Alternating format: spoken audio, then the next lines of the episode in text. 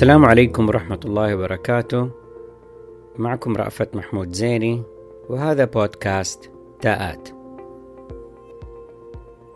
حلقة اليوم بعنوان حيوية منظمات البحث والتطوير. هناك سؤال يشغل أوساط المهتمين بدراسة منظمات البحث والتطوير وهو ما هي الممارسات المؤسسية التي تحافظ على حيوية المنظمات العاملة في مجالات البحث والتطوير والمؤدية إلى استدامة الابتكار فيها. للإجابة على هذا السؤال الكبير والمهم في نفس الوقت، قام الباحثان ماديك من جامعة ستانفورد وهيز من جامعة هارفارد بتتبع عدد من المنظمات الناجحة في بحثهم المعروف بعنوان فن إدارة التقنية العالية أو The Art of High Technology Management. فبدت لهم تلك المنظمات وكأنها تتصرف بشكل متناقض.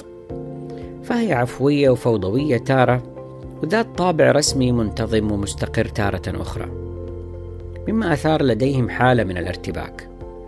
وتوصل في نهاية الأمر إلى تبني منظور ديناميكي لفهمها. يوضح أن النجاح المتواصل لتلك المنظمات يدعوها للتأرجح بين حالات الفوضى والاستقرار. والذي يمثل تحديا حقيقيا لها خصوصا في مرحلة النمو والتوسع. فهي تسعى إلى تحفيز الابتكار والتجديد دون تشتيت من جهة وإلى التحكم في عملية الابتكار دون عرقلة مسيرته من جهة أخرى.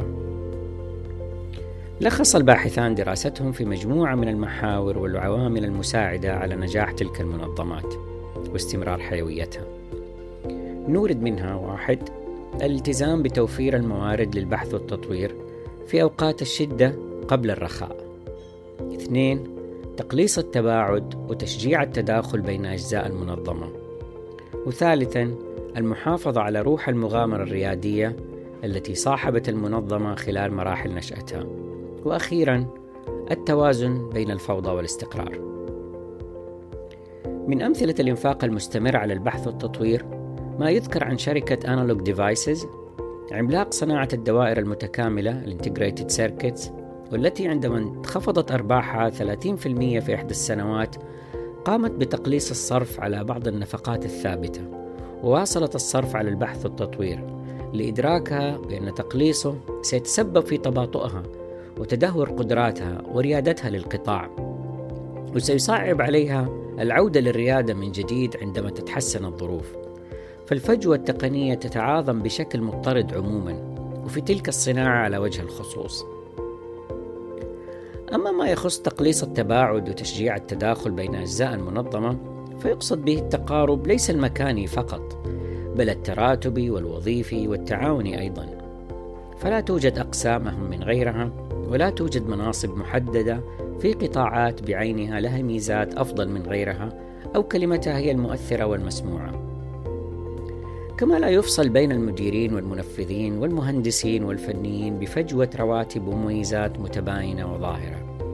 ويفتح المجال لهم جميعا للمساهمة في تطوير ذواتهم والمنظمة في نفس الوقت. كما تتاح الفرصة للقادة الإداريين أو التقنيين المتميزين فرص الترقي والتأثير في صناعة القرار. من أمثلة التقريب بين التقني والإداري اقترح الباحثان أن يقوم التقنيون بتدريب الإداريين وبالعكس ليتفهموا طبيعة أعمال بعضهم ويدركوا تأثير صناعة قراراتهم على أعمال الآخرين.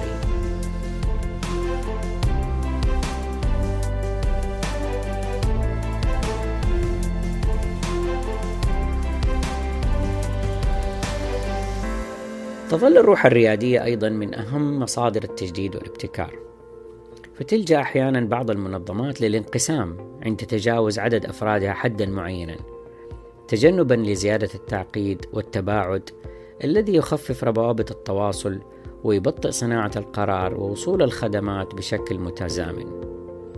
و3 إم مثال مشهور في هذا الاتجاه. كما يستدعي ذلك توفير مصادر متعددة لتمويل الأفكار الريادية.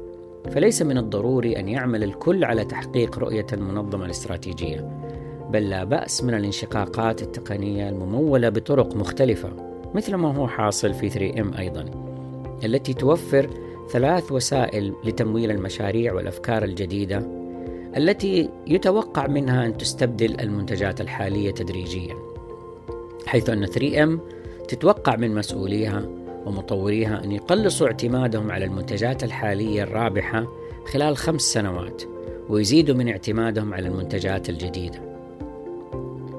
كما يذكر آرثر واتسون ابن مؤسس IBM بأن ابتكار ذاكرة الكمبيوتر أو ال disk memory وهي إحدى أهم أجزاء الكمبيوتر الشخصي الحديث لم يأتي نتيجة تفعيل استراتيجية الشركة المعتمدة بل كان مشروعا بين قوسين غير شرعي عملت عليه مجموعة في الخفاء بعيدا عن عين الإدارة بسبب عدم وجود إمكانية لتمويله واعتماده ضمن برامجها القائمة ولكنه أنقذهم.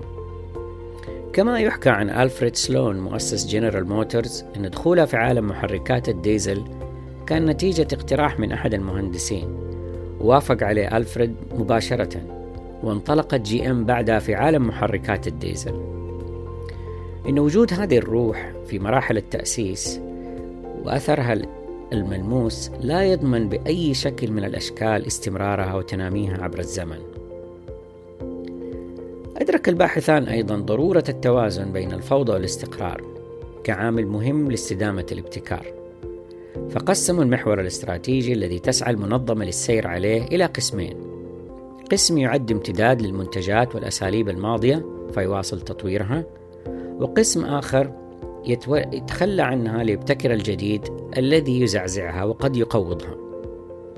كما اعتبر أن التناوب بين الفوضى والاستقرار مفيد جدا ولا يؤثر سلبا على نفسية الموظفين وحماسهم بل على العكس فيقتصر العمل خلال فترات الاستقرار في الغالب على التنظيم واستخلاص العبر والدروس والتطوير المتدرج بينما تتميز فترات الفوضى بالإنجازات المتسارعة والمنتجات الجديدة والتي لا تخلو من التجاذبات القوية التي تختبر لياقة المنظمة وتجدد حماسها. يبقي العمل في محاور متضادة المنظمة في تراوح بين حالتي الفوضى والاستقرار، ويعد ضروري للحفاظ على شبابها وحيويتها. ويعد حسن تقدير توقيت الانتقال بين تلك المحاور والحالات ومدته والتغيير المصاحب له وحجم العمل المطلوب هو جوهر فن إدارة منظمات البحث والتطوير. شكرا على حسن استماعكم ألقاكم بخير.